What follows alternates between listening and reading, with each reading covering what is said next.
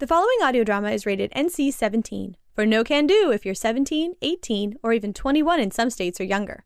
In other words, the producers of this show didn't want to be burdened with things like morality or clothes. This is Maximilian Defoe, writer and voice of the Afterlife Paranormal Fiction podcast, which chronicles the afterlife of recently dead guy, Jimmy Jennings, and Karen, a newly minted celebrity struggling to shake off her last vice, a bad friend. Have you ever wondered what happens when you die? So have Karen and Jimmy, and today, they're going to find out. This is episode 14 Sneetches. Thank you for listening.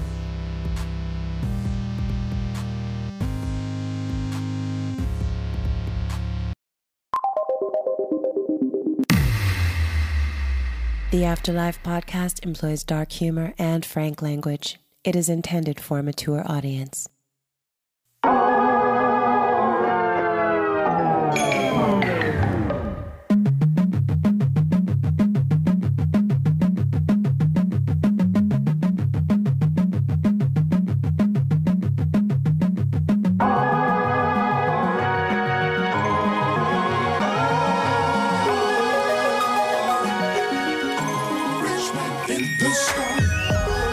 You are listening to Maximilian on the Afterlife podcast.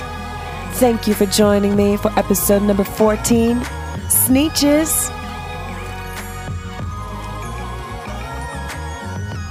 Have you ever wondered what the afterlife looks like? Have you ever wondered where you go to when you fall asleep? Where do you fall to? Those dreams where you're falling, you know those ones. Where you just before you hit the ground, you wake up with a jolt. Where are you falling from? Find out in this week's episode of the Afterlife podcast when dead man walking about town, Jimmy Jennings, finally figures out how to get in to the afterlife. There's a nice conversation in this episode about the nature of personal reality, too, so check it out. Leave your comments on the Sneetches episode page at TaronMaximilianDefoe.com slash Sneetches. I'd love to hear your thoughts. Now, friends, without further ado, I give you over to the story of Afterlife.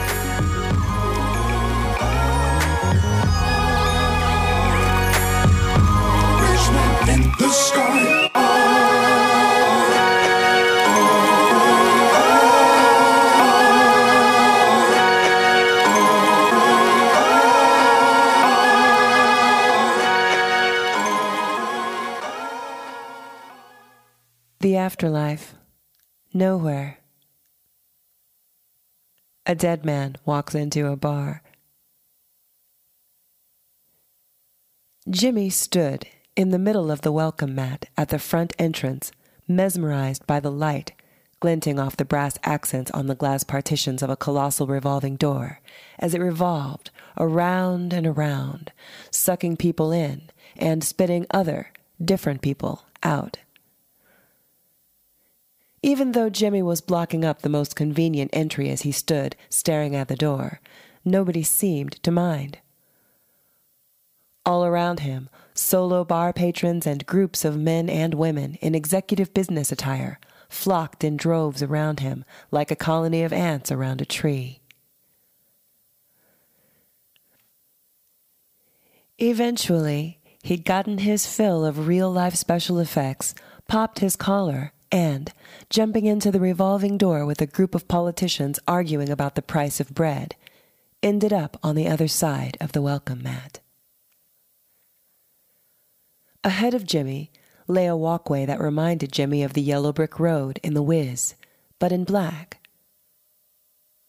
It looked to be about a half a block long. At the end of the walkway were two high backed chairs. Two thrones? A candle lit altar lay at the foot of each. Between the altars and the twin chairs stood a giant urn. It didn't have a lid. It reminded him of the giant cauldron the witches used in the satire of Macbeth he'd seen in some 99 Seat Theater on Santa Monica Boulevard one night. If anything was inside the urn, Jimmy couldn't see it from where he was standing. The whole setup made him think of his favorite love song music video of all time. Remember the Time by Michael Jackson. In the video, Eddie Murphy and Iman were royalty. They'd sat on dual thrones in a setup almost identical to this. Almost. From where Jimmy was standing, looking into the room to the right of the thrones was like looking into a mirror that was facing another mirror. Either very clever styling or very little imagination on the decorator's part created the illusion of rooms that were identical and never ending. Back to back to back.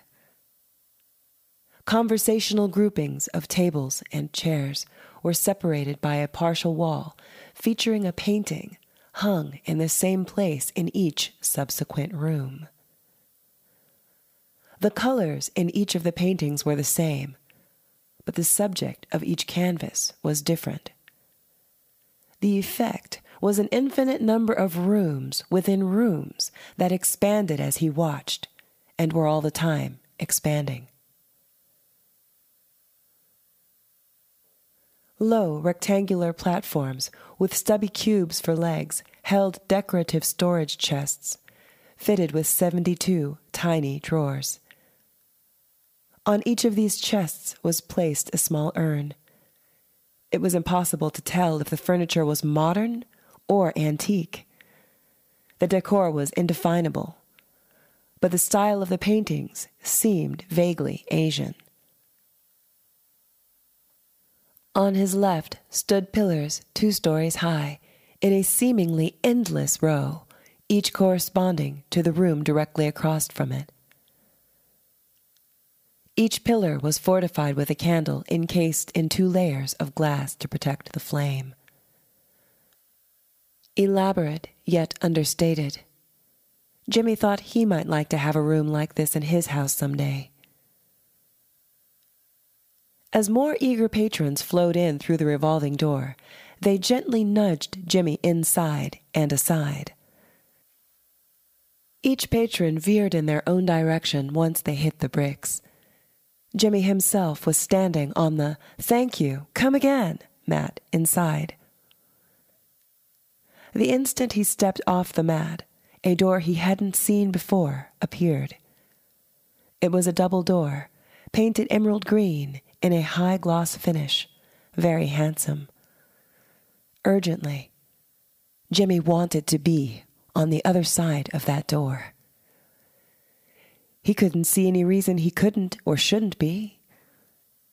He approached. No doorknobs. Maybe they slid apart. But no handles or finger pull thingies. Fuck. Ow! Fucking fuck!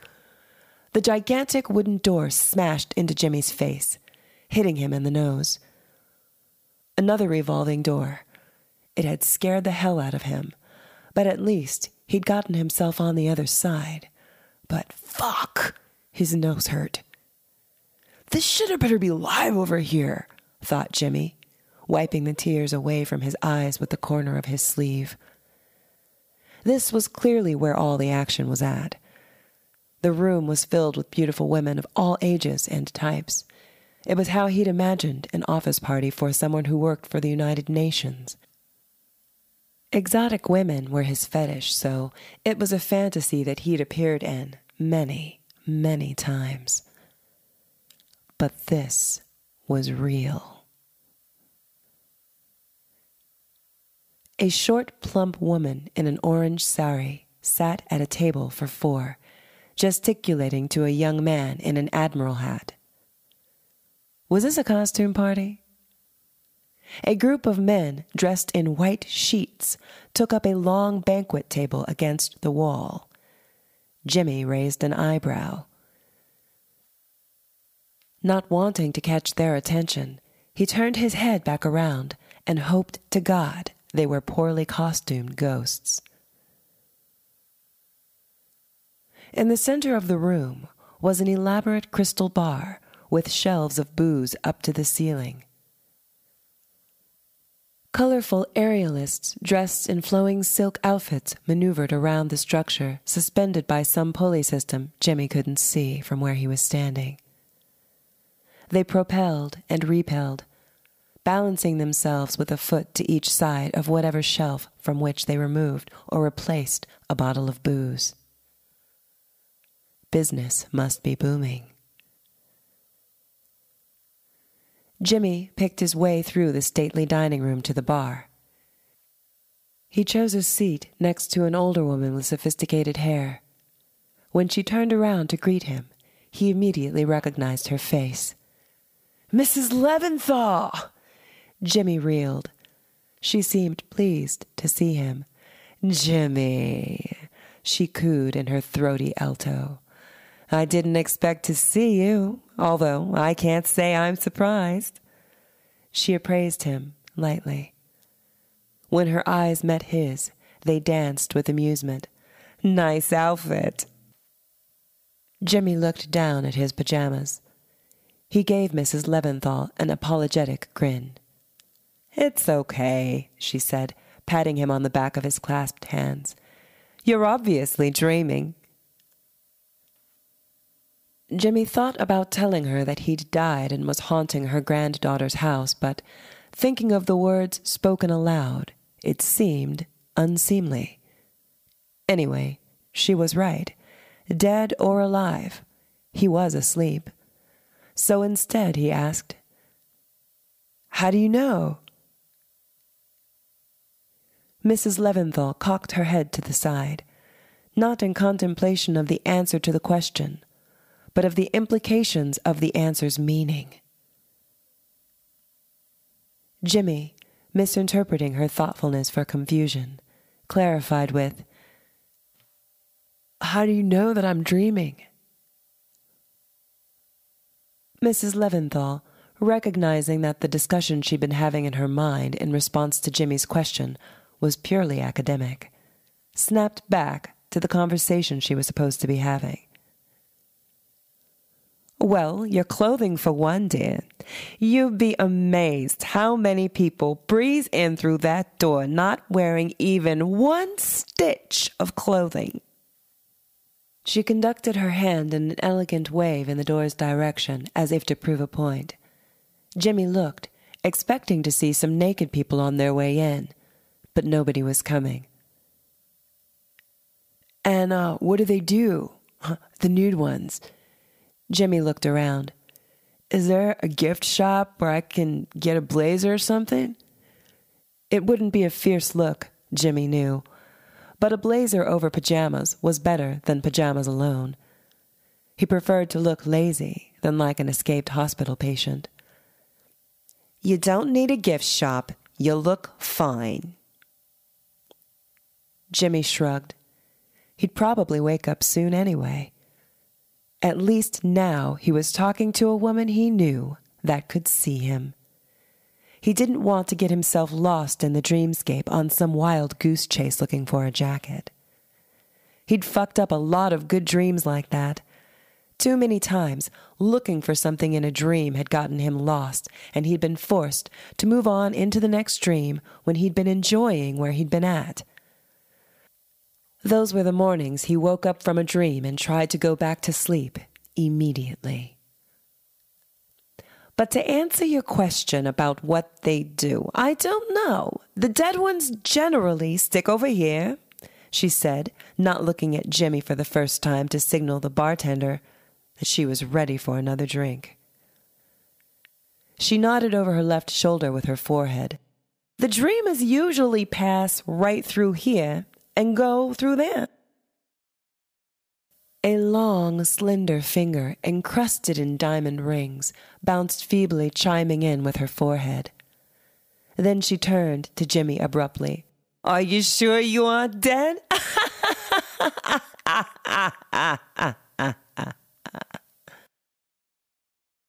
She reminded Jimmy of Count Dracula from Sesame Street. He opened his mouth to say something. Just kidding, Mrs. Leventhal laughed with abandon at her own joke. It reminded Jimmy of her house and of her warmth and the love that she and her extended family of Jewish friends and neighbors had shown him over a winter holiday that he'd have otherwise spent home alone. He didn't have the heart to tell her he was dead. It would ruin her joke, and he didn't want that. Her glossy, caramel colored lipsticked lips broke into a smile like the cat that got the cream. Oh, good, here he comes. Her voice was silk. Now, Jimmy, when the man comes, tell him what you'd like to drink. Let's get this party started. Jimmy knew from their Hanukkah together that she enjoyed getting snookered and that she was a hilarious drunk. The bartender came, listened, nodded, and left. Moments later, Jimmy and Mrs. Leventhal were sipping on drinks. She'd ordered a Tanqueray and tonic. Jimmy tried not to look lascivious, sucking the head off the top of his Allagash black beer before sipping. So, Jimmy, prompted Mrs. Leventhal, tell me, what's going on in L.A.? Well, actually, I'm far more interested in what's going on in your neck of the woods. I mean, I don't mean to be insensitive, but I assume that you're. Jimmy flipped through his mental vocabulary flashcards before coming up with deceased Oh, yes, long deceased. So, what's that like? asked Jimmy. Oh, I could describe some of my experiences to you, but we don't share the same reality, Jimmy. So, I can only tell you what my interpretation of this experience appears to be. Even as we sit here together, ostensibly in the same space, you might be experiencing something completely different. Jimmy allowed the light flutterings of confusion to be waylaid by his intentional focus on this new curiosity. He wanted to understand, could feel the seal of a mental threshold swelling. He willed it to break. Indulge me, he said, smiling at the delicate arch of fine white hairs comprising the eyebrow of a goddess. With the for instance. Okay. For instance, she began, signaling for another round of drinks. The color blue. I want you to think of the color blue, but and this is important, and you can't fuck it up because the magic understanding of this thing can only happen the first time. On the inside, Jimmy rolled his eyes. No pressure. Mrs. Leventhal paused for effect.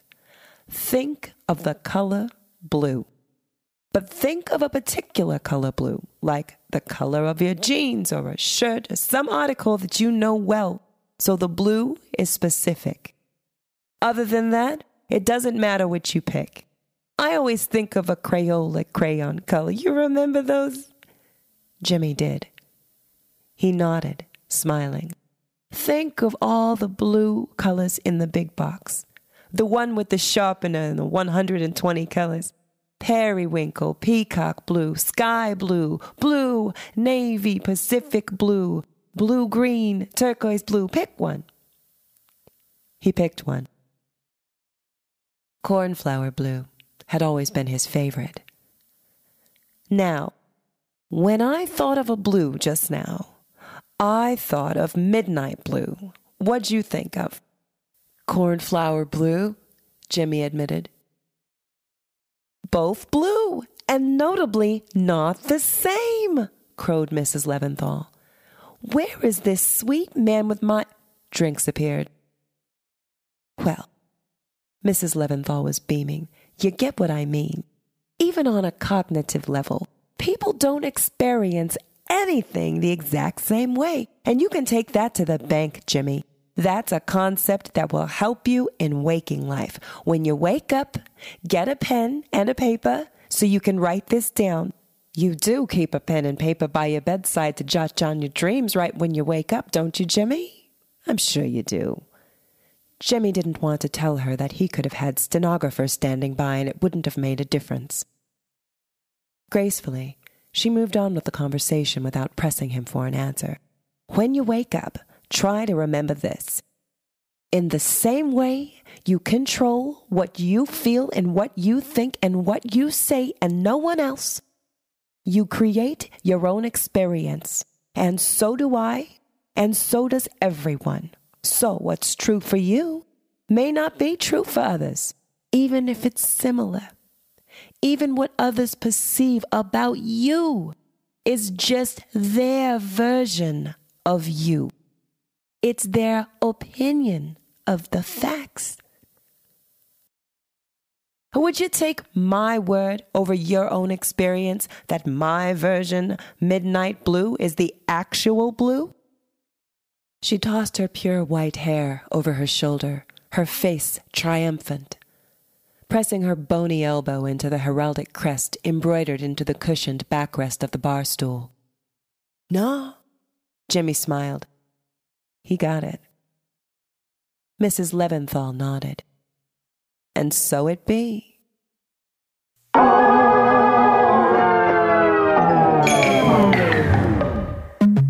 You are listening to Rich Man in the Sky by Otis McDonald. The Afterlife podcast is serialized paranormal fiction based on the book Afterlife.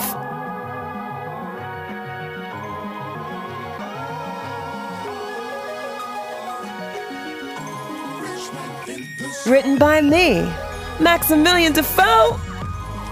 To comment on this episode of the Afterlife podcast, please visit TarynMaximilianDefoe.com slash sneetches, where you can find not only the episodes that you may have missed, but additional material, videos, images of Karen's bachelorette pad. Her place is fly, let me tell you right now. You can see what's inside Cassandra's closet and Karen's closet too. I mean, really, who does not like lingerie? You can also find merchandise. You can buy some of the things that I mentioned in the story. In those cases, I put a link to it on the episode page. Just another little way you can support me. If you find something that you love and buy it from my website, I will receive a small commission, and I thank you. Did you like this episode? Yeah? Yeah. Leave me a review on iTunes. It really does make a difference. I appreciate each subscription and every five star review. And if you want to take your support a step further, visit my page on Patreon, where you can slide me a greenback or two with the guarantee that your contribution will be greatly appreciated and crowed about. And if you'd like something from me, like an autographed copy of this book when it comes out, before they even go on sale, you can get it by becoming my patron on Patreon. That's patreon.com slash maximilian, two X's, two L's. I would love to hear from you. And on that note, a heartfelt thank you to Sarah Werner. Writers, she has an inspiring show called Write Now with Sarah Werner. Find it on iTunes and subscribe. Tell your writer friends about it. They will thank you. They might start to thank you each week like I do. Next week on the Afterlife podcast, Jimmy flexes his new dead guy superpowers for the very first time. Join me for episode 15 of the Afterlife podcast, Dead Man Walking. And thank you for listening.